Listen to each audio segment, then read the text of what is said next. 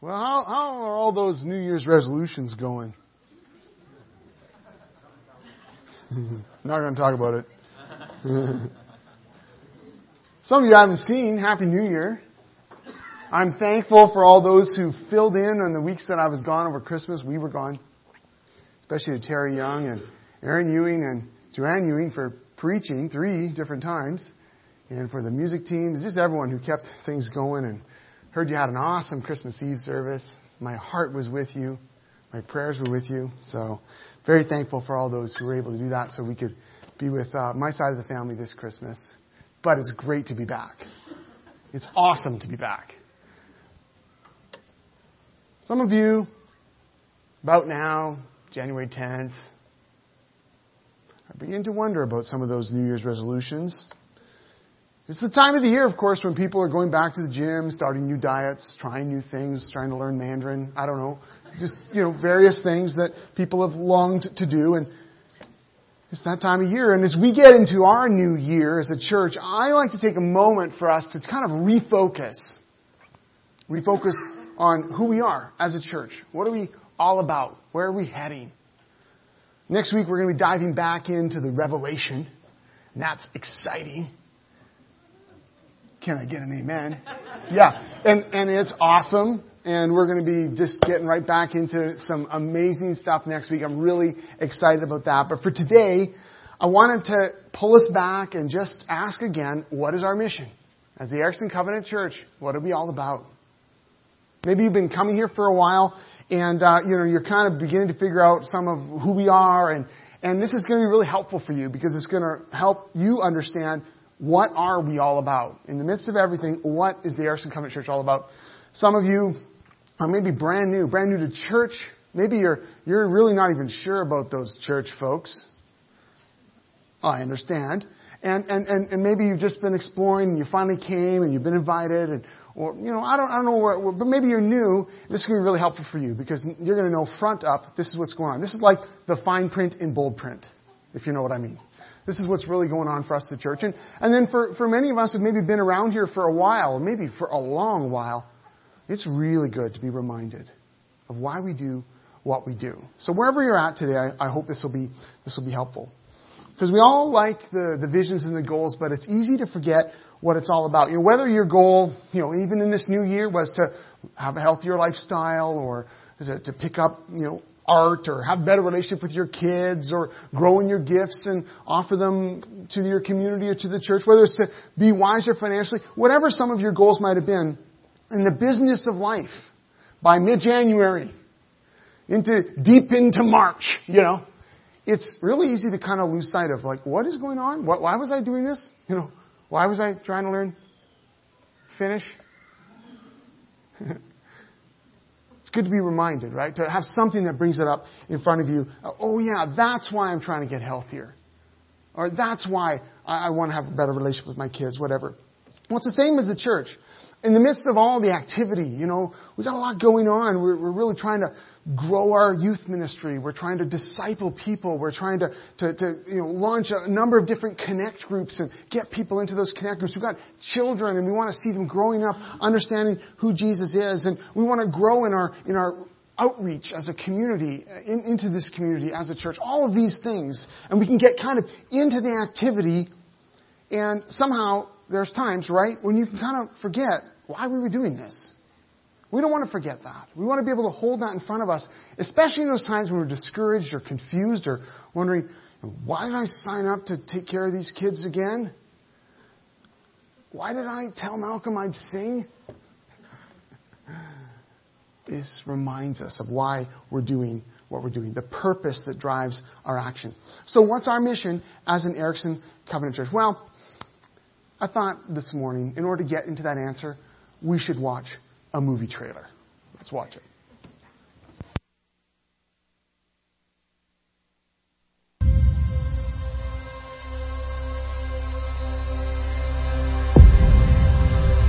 I guarantee you that at some point, everything's going to go south on you. Ready? And you're going to say, This is it. This is how I end. Commander, Mark is dead. We have to go.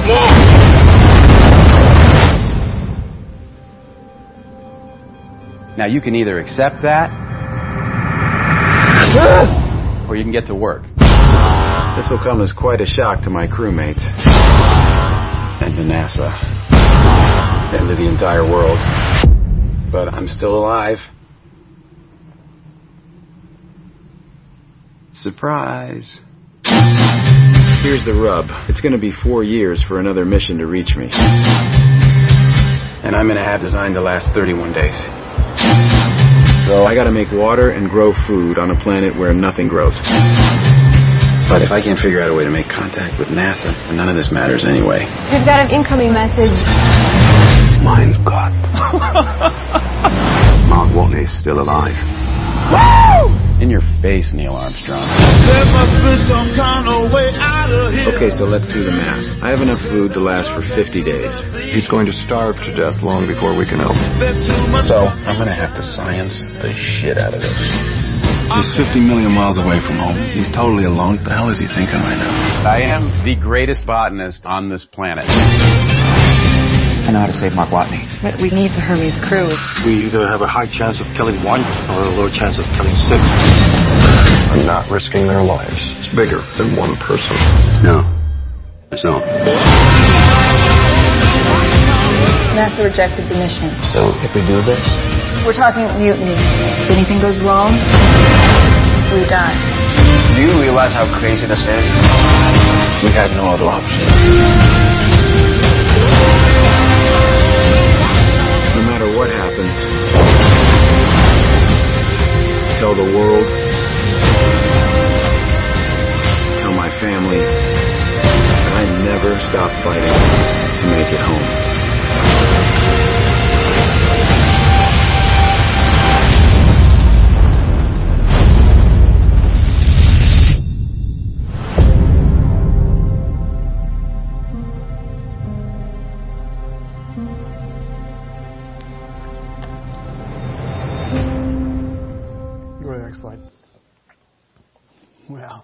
Help is only 140 million miles away. DVD comes out tomorrow, by the way.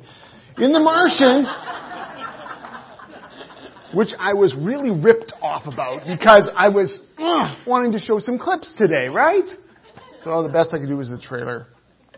In The Martian, the value of one man's life is set into sharp focus. Left for dead, Mark Watney is tasked with surviving on an inhospitable planet, Mars, if you didn't pick that up, until the possibility, the possibility of rescue four years later. Many of you haven't seen the movie, and that's okay, but I think the trailer illustrated that. The story captures something that we all know is true, and that's the incredible value of one human life. The one person that one man is so valuable that we're willing to risk personal loss and expend tremendous cost to see them returned safe and sound. And throughout the whole story, it's very compelling. The boys and I watched it this week. Uh, people from across the world marshal all their intellectual powers, their resources, their manpower to figure out how to bring him home. The cost is enormous, but it's actually really interesting as you watch the film that in the face of all this, you know, of, of Mark's impending death on Mars, the cost almost seems irrelevant to them. They're just sparing no expense, doing whatever it takes to bring him home. And then there's the crew, his own crew, who had left him for dead, thinking he was dead, and now trying to assess whether or not they can save him. And decisions are made throughout the film, but by, by various people. Decisions that, in the worst case scenario, results in them all dying. And in the best case scenario, will lead to their court martial, lead to them never working as astronauts again. Incredible cost, immense risk, all for one man. The Martian tells the truth. One man matters. I love it when Hollywood gives us stories that capture the heart of Jesus for people. Because the Martian, as a parable, is very close to a set of parables that Jesus himself told. They were all designed, these stories, to show us the value of people. Jesus told them to show people the inestimable, val- estimable, shouldn't use that word, value. Does anyone know what inestimable means? You can't estimate how valuable they are. Okay, shouldn't have done that. both are these stories that Jesus told are designed to help us understand the incredible value of people. Each and every person. Remember the stories? They're familiar stories to some, but they might be new to others. They're found in the Gospel of Luke, right at the start of chapter 15. Jesus tells three stories. We're only going to focus on the first two. They go like this. Now, the tax collectors and sinners, these are people that weren't well liked by some, maybe many, but they were all gathering around to hear Jesus. But the Pharisees, it's a religious group, really religious group. They're like the scariest church people you've ever met. Uh, the Pharisees and the teachers of the law muttered, muttered under their breath, this man welcomes sinners and eats with them. And I think it probably sounded like that, too. The people who were really attracted to Jesus, who wanted to be around him, who actually couldn't get enough of him, were often people who had messed up their life so badly that all the religious folk had just written them off. Said, you know, you're done. We're done with you. Please stay away. In fact, you're the problem with the world. You're the reason why things haven't gone well for us. You guys. If we just figure out how to get rid of you, everything would be great. That's how they were treated particularly by other religious folks. And some of you know what it's like to have been written off. written off. Hmm. Some of you know what that's like too. Some of you know what it's like be written off by others. Maybe, maybe religious folk. Maybe you're written off by a church. Maybe you're written off by your dad. I don't know. Maybe Maybe there was people in your community that said, you know, you will amount to nothing. You're going nowhere. You know what it's like to have been written off by others who looked down their noses at you and thought they were better than you? Huh. Well, those are the kind of people Jesus loved. And they loved to be with Jesus. This is one of the amazing things we see in the gospel. People that far away from Jesus, didn't know much about him, things, things, things in their lives were so messed up, they found Jesus deeply attractive and they spent a lot of time with him. And Jesus loved to be with them. He loved to party with them. He loved to eat with them. He delighted that they wanted to be with him. He listened to their stories. He, he heard about their lives. He, in that context, encouraged them to keep following him and he promised them a fresh start as they did. And Jesus knew that a lot of religious folks around him did not like this. They were not impressed that that's how he lived. They didn't like these sinners as they called them. It sounds like a slang, like a, a pejorative term they would use. And they criticized Jesus because he would associate with such messed up people. It made him look bad. It made the made the the, the church wasn't the church made the made, made our God look bad. It made everybody look bad. They didn't like that. So, in order to really show these people, these religious folks in particular, how much people mattered, Jesus told some stories. Here's the first two. Jesus told them this parable. Who's he telling? The religious folks. But everyone else is listening in. Suppose one of you has a hundred sheep and loses one of them. Oh, go back.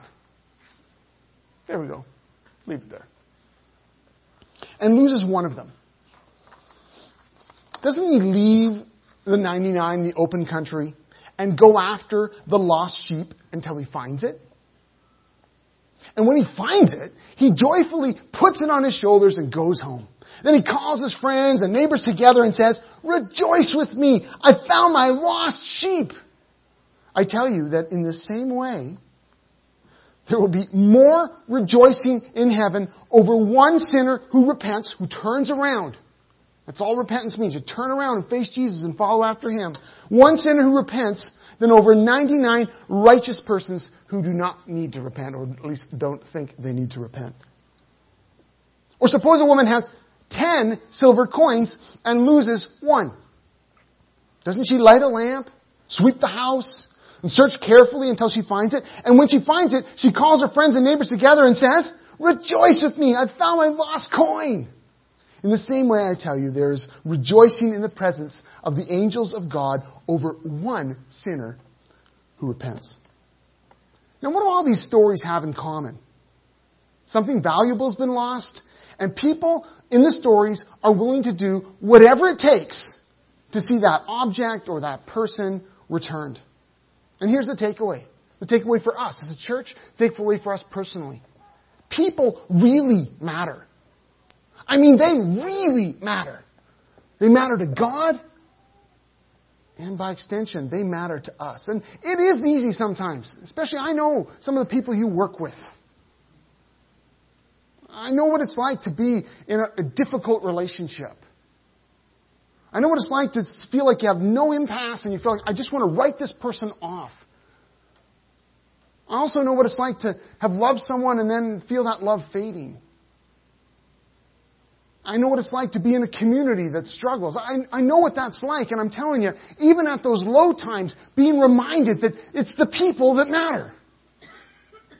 Not just the, the hill we're trying to climb or the project we're trying to accomplish. It's the people that really matter. And that's the takeaway. One of the things that's so clear in studying the life of Jesus, and if you haven't gotten into that, if you haven't read much about Jesus or explored much about him, I really encourage you to dig into one of the four stories that, that are told about the life of Jesus right at the start of the New Testament. It's the second half of the Bible. And in there, we see Jesus and we see again and again and again how much he values people, each and every person. Everywhere he goes, whether he's teaching or he's healing or he's spending time, he's with women, he's with men, he's with boys and girls, with people that are far, far, far away. He's with people that are quite religious. He's with rich. He's with poor. He's with the sick. He, well, they're usually not sick for long when they hang around with Jesus, but you know, he's with people because they matter. People really, truly matter. They matter to us because they matter to God. As followers of Jesus, it makes it clear for us our priority as people. Our priority as Jesus followers. Our, our priority at the Erickson Covenant Church is people. People really matter. We know it. How, how we love God is really shown in how we love others. That loving others, as was on the screen, is the litmus test for the Christian faith. And talk on and on about how much you know about the Bible. But unless that translates into loving relationships around you, huh, please shut up. D- don't talk anymore about the Christian faith. Now, I know we struggle, and I know we've got progress, and I know, but I'm saying it's got to translate into our lives, right?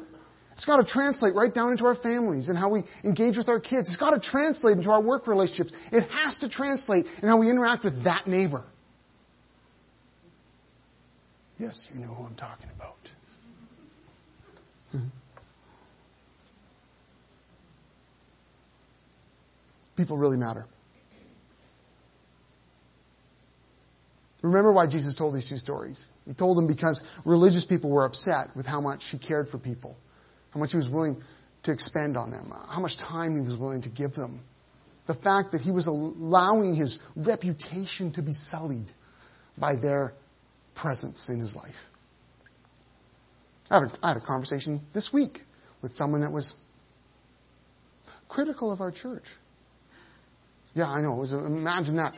By the way, can I just say, when you're really doing what God wants you to do, there will be criticism, right? Yes. When you're really giving it in the direction that God is calling you, there will be pushback. I had a conversation this week. Someone was struggling with the fact that, you know, man, kind of church you running over there anyway? People look pretty messed up.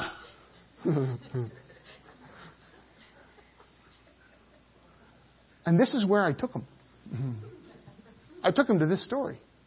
Maybe because I was going to preach on it this Sunday, it was in fresh in my mind, but I took them to this story. I said, man, I hope we're the kind of church that religious people have a problem with. Right? I hope we're the kind of church that people look at us and go, oh my goodness, they let that guy in? They let her? I mean, don't they know what they've done to me? Don't they know what they're like? Oh my goodness. Aren't they concerned about how it looks? I hope we're the kind of church that has a reputation like this. That's why Jesus told the story. People really matter. Jesus cared about those who no one else cared about, who people had written off, losers, outcasts, people that don't want anything to do with, left for dead. People matter. Why do they matter? At least two reasons. There's the value of a human life, and this is sort of Christianity at its core, the value of each human, of each man and woman, a boy and girl, is rooted in at least two things. The first one is that we're created in the image of God, but each and every person. And I know you work with some people you think, no, no, image of God, gone. Yeah. What like a dog or something. I know, I know what it's like. But no, every single person that you lock eyes with in Overwaitea, every single person you bump into at home builders, every single person you see in a coffee shop or walking down the street or shuffling by your front yard, every single one of them is created in the image of God. The image of God, people.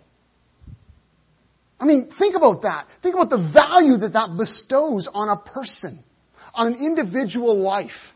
This is why Christianity is ruthless is maybe the wrong word, but I'm not much for grammar today.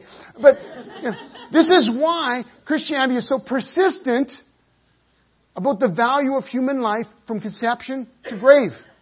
This is why.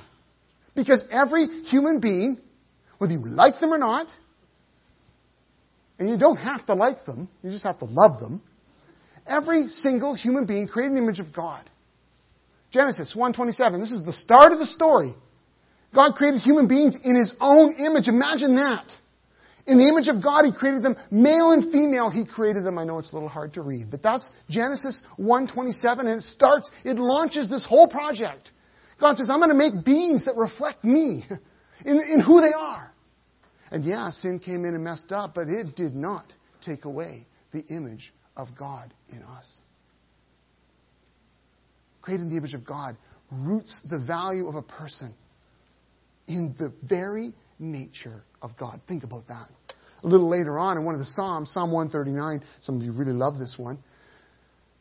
The psalmist is reflecting on how good God is and how they can't get away from God in, in a good sense and well, maybe in a bad sense sometimes. But anyway, uh, he's reflecting on that and he's thinking about um, who he is and who God is. And, and he says this he says, You made all the delicate inner parts of my body and knit me together in my mother's womb. That's conception. That God was there as the master craftsman putting us together. And then it turns to praise. Thank you for making me so wonderfully complex. Your workmanship is marvelous. How well I know it. Created in the image of God. I mean, that right there, we can just stop right there. That should change the way we interact with the people around us, right? That should change the way we see the people we're struggling with. That should change the way we see the people we don't even know. I mean, as a church, the way we see the people in our valley. To really, really get it down deep that these people were created in the image of God, whether they know it, whether they've experienced God's goodness in, in understanding that in their lives, whatever. This is baseline. This is true of them. But to top it all off, there's, an, there's another thing here. Son of God died for them. Jesus died for them. The Son of God, the perfect, holy, loving, innocent, worthy, eternal Son of God, Jesus Christ, became a human lived this amazing life showing God's kingdom and bringing God's kingdom and showing God's love and including people, all of this, and then went to the cross to die in exchange for their lives. Your life. My life. Our lives. Now, when you really get down to understanding who Jesus is, the value of a human life just goes up and up and up. This isn't just a man. It's the Son of God. This isn't just some great teacher. This is the one who has forever existed with the Father and the Spirit. That He became one of us to exchange places with you means that your value has an eternal divine value. Isn't that amazing? that not only you're created in the image of God, but when things got messed up and you need to be rescued and I need to be rescued, that Jesus said, I'll take their place. That's a big payment. That's an amazing rescue. Immense cost. Tremendous risk. And Jesus did it. Romans 5 8 says, God showed his great love for us by sending Christ to die for us while we were still sinners. Images of God, but messed up. If you didn't think you had value before, think of the price that's been paid for you. And just ponder that. If you struggle with really feeling like you have value, like you have worth, because you, you know, I know, you pull up all the things that have gone wrong in your life, the mistakes you've made, things people have done to you that have then created circumstances that have made you do other things, and you, you feel like, man, the list, look at the list, look at all the things I've screwed up in. And you realize that it's while you were a sinner, while you were messing up, while you were far away, that's when Jesus died for you. You know, we all like to post the great pictures on Facebook, right? None of us are honest on that bit of social media. Well, a few of you try to be, but you shouldn't. but we post the glorious pictures, right? So many of you actually, there's quite a number of you here who work professionally as photographers. There's the odd funny shot where the kids are crying. We all thank you for posting those. But really, right? What do you send your friends? It's not the guy with the brothers looking like he's lost it, or it's not the one where the kid's out of the picture, or somebody's face is cut off. You, you send them the nice picture, right? Most of you do. Huh. Jesus saw the bad pictures. he saw us when we were so messed up, in the gutter. We were, we were lost. That's when he died for us. So we have to set aside all those tapes and all those things we tell ourselves for why Jesus wouldn't care for me or why my value has somehow been diminished based on what I've done. It's not true.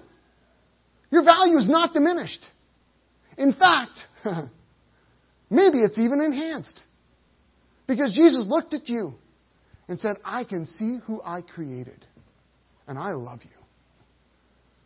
And I'm going to die in your place so you can have life again. Wow. That's the value of human person. So I want you to look around. Yeah, do it right now. Look around. Look around while I take a drink.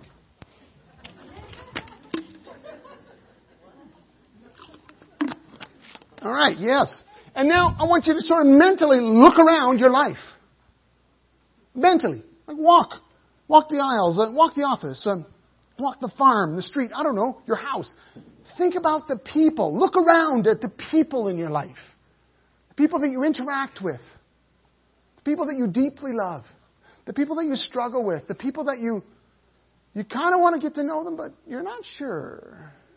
Think about the people that you are, you know, feeling drawn to or the people that you're feeling repulsed by. Those people. Every person matters. Every person died for by Jesus. They may not know it. They may have been beat out of them. They may have had so many circumstances pile up, they're not even aware of their value. They may not believe it when you tell it. They might not feel it when you show it. But it's the truest thing about them. It's the truest thing about the people that you and I interact with every day. It's the truest thing about you. Created in the image of God, loved, so that Jesus would die in your place to give you life. Wow. It's the most true thing that you and I can hold on to and live out in our relationships. People have value beyond imagination. And when we get that value, you know, when it gets deep in our souls, when it becomes sort of the lens through which we see life and see the people we're interacting with, well, then all of a sudden, the drastic measures we're willing to go to, the cost we're willing to embrace, the risks we're willing to take, all of a sudden it makes sense. Maybe not to some, but, but to us, it makes sense because we're like, you don't understand the value of her. You don't understand how valuable that guy is. You don't understand how valuable these children are, and I'm willing to do whatever it takes so that they can experience the life and the love of Jesus. When we really get the value, it'll drive everything that we do. When the shepherd finds out that one of his sheep is missing, he leaves the 99 and he goes into the wilderness to bring it home. When the woman realizes that probably part of her dowry has gone missing, she turns the house inside out to find it. And when the crew of the Ares 3 finds out that their crew member, Mark Watney, is alive, they do whatever it takes to bring him home. Two things really stood out to me in all three of these stories, and based on the value of the person, based on this understanding of how precious they are, others are willing to embrace that great risk as well as pay tremendous cost for the rescue. Think of the risk of the man searching for the sheep, leaving his flock behind, maybe in the care of others, but they're not under his care. Going there, searching, the, the risk to his own life, the, the risk, you know, whether it'll even be worth it. Think of the work that this woman puts in of cleaning your house, turning it upside down, ripping up the floorboards, I don't know, but doing whatever it takes. And all these themes come together, I think, in The Martian beautifully, where the risk of rescuing this astronaut is extreme. The risk to life, the risk to reputation, the cost of bringing him home runs into the hundreds of millions of dollars. Actually, somebody calculated the cost of bringing Matt Damon home if you calculate Saving Private Ryan, Interstellar, and The Martian. the U.S. government spent oh, close to a billion bucks on him just to bring Mark Damon home. Hmm. All actions of rescue, all the action of rescue the cost, the risk, are rooted in the value of one person. That that one person really matters. Well, I hope by now you're seeing the connection. As the Erickson Covenant Church, we are committed to helping people find and follow Jesus. That's kind of our vision statement. That's what we're all about, and we can carry it around, and it's easy enough to memorize. Find and follow Jesus, helping people find and follow Jesus. We talked about one of the key things we want to ask each other is, how can I help you? In other words, how can I help you find Jesus? How can I help you follow Jesus? What's the next step for you? Well, let's, let's unpack that a little bit because everything we do as a church, whether we're gathered for worship, whether we're scattered, scattered throughout the week in community as Jesus followers, everything we do demonstrates the value of the human life, the value of the one human life. Yes, there's a cost. And it will cost. If you think we can really get our game on and rescue people to help people find and follow Jesus without some kind of cost, we're dreaming. Without some kind of personal risk, we're off in la la land. It's going to cost us, personally and as a church. But when we've really understood the value of a human life, dare I say that some of those risks and costs will fade? when we really understand how much people matter, we're going to say, ah, it's worth it. These terms, find and follow, are really about helping people where they're at in their spiritual journey find. By helping people find Jesus, what we're saying, and sometimes church people need to hear this, what we're saying is that people who are far, far, far away from God, you know those people in your life you say, you know what, I thought about inviting that guy to church, but I don't want to get spit on? That guy. People who are far, far away from Jesus really matter to Jesus. And we're committed to helping every person we know.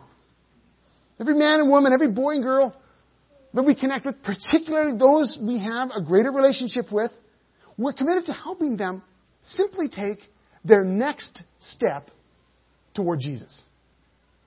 We know what the goal is, but, but our commitment is we're going to help them take the next step. Not the tenth step. The next step that they need to take.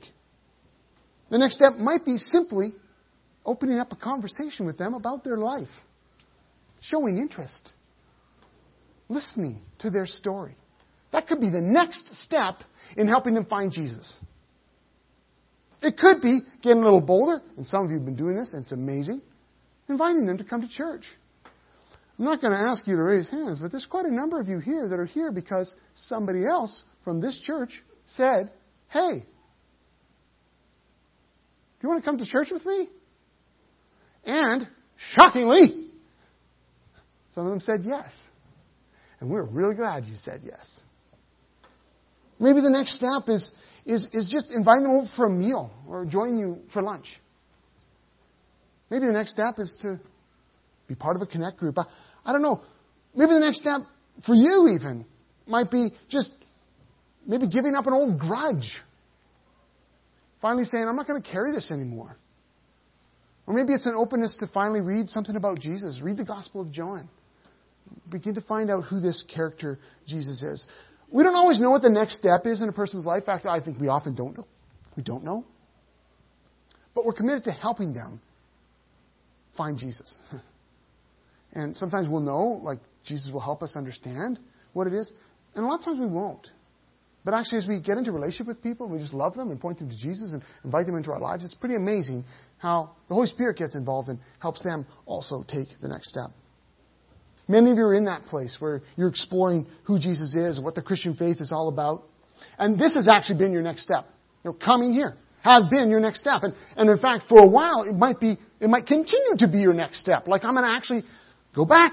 And I know I, I'm, I'm lying to my friends on Sunday morning. They think I'm like doing pancakes at Rotocrest or something. But I, I'm actually starting to enjoy this, and I don't even know why yet. Some of you, the next step for you is just keep coming, just keep connecting, right? But maybe also your next step is starting to unfold in front of you. And, and maybe, you know, as, as connect groups are being offered here through January and we'll start the middle of February, maybe you realize, you know, the idea of getting together with a group of people and getting to know some folks that I don't know and starting to gather around a conversation about Jesus or maybe a study from the Bible or, or whatever it is, that, that, that, that might be my next step. Maybe you're considering baptism. Maybe you realize I actually know enough now about who Jesus is and I want to follow him. Maybe, maybe here's the, in the new year and you realize I actually do want to start some kind of a Bible reading plan because I think that's the next step of exploring who is Jesus and what is the Christian faith. All of these are geared to helping people find Jesus and we're committed to that. But our purpose doesn't end there. It's not just about pe- helping people find Jesus as though that's the end. That's just the beginning. It's also about helping people follow Jesus. As Jesus, as people found Jesus, as Jesus called people, he always calls them to follow him. And it's consistent throughout the Gospels. Following Jesus is a lifetime journey. And here's the reality. When we actually talk, even as a church, when we talk about helping people follow Jesus, what we're really talking about is helping each other follow Jesus. Because we're all trying to follow Jesus. And so Jesus followers helping other Jesus followers follow Jesus together. Say that seven times fast. Following, I can't even say it, and it's written on the page in front of me. Jesus followers helping other Jesus followers follow Jesus together. There we go. This is about growing in our faith. This is about letting Jesus lead in our lives. And man, that's tough. There's areas of our lives where we've come to faith, we're following Jesus, and all of a sudden, oh my goodness, I didn't even realize that was an issue. And so Jesus calls us to take another step in submitting ourselves to the Holy Spirit, experiencing God's grace every day. We do that in, as we pray for one another, as we encourage each other, especially in those times when we're down or discouraged, where we, we can, we can say a, a, word to one another. We can encourage. We can take someone out for coffee. We can, we can get alongside one another, studying the Bible together, serving together, challenging each other, and just frankly living life together being in each other's lives, being in, in the lives of each other's children, and just walking together. We help each other follow Jesus. We ask, How can I help you? How can I help you? Maybe, maybe not always that, that bluntly, but that's the question we're asking. How can we help you? How can I help you? And in turn, you're being asked, What do you need as you step forward in following Jesus? Following Jesus means that we need to keep walking. I like the image of walking because it's the idea that Jesus himself is walking. So following Jesus isn't just coming up and standing in front of him. Because if you're just standing there, guess what? He's getting farther and farther away. Because he's on the move. and so we need to follow Jesus. We need to walk after him. And we're doing that together as a community, as people and to keep stepping out. And maybe for some of us, that next step is a new step into an area that's been maybe nagging at you, something you've been wondering, maybe it's a new step into ministry. Maybe you want to finally talk to a friend about Jesus that you've been putting it off. And yeah, now it's going to be awkward because it's been four years and I've never mentioned Jesus to him yet. But you know what? Push through the awkwardness. Why? Because they're worth it. They're worth it. Maybe it's dealing with hurt in your family. Maybe it's asking forgiveness from your husband or your wife, or maybe it's finally admitting you do have a problem with alcohol. Maybe it's finally seeking counsel for something that's been dragging you down. I, I don't know what the next step is for you, but, but maybe you do. And we help each other as we all follow Jesus together. Well, where does that leave us? I'm going to wrap up with this. Let me challenge you with three practical steps. The first one is to know your value. I actually think it starts here. I don't think we can really live like other people matter, have the real value that we talked about, being created in the image of God and paid for by Jesus. I don't think we really do that if we ourselves don't believe it about us. So I want you to hear today how valued you are, how loved you are, how precious you are. I don't want you to leave today wondering if it applies to you. It applies to you. If you are human, and I see mostly humans here, yes, I think you're all human, it applies to you and you need to know your value. You need to know God's love for you that when Jesus looks at you, He says, wow, that's someone I made. And I paid for him in blood. You matter. You matter to God, and I want you to know you matter to us. You matter to me. I don't know some of you all. I don't know all of you. I don't know all of you very well.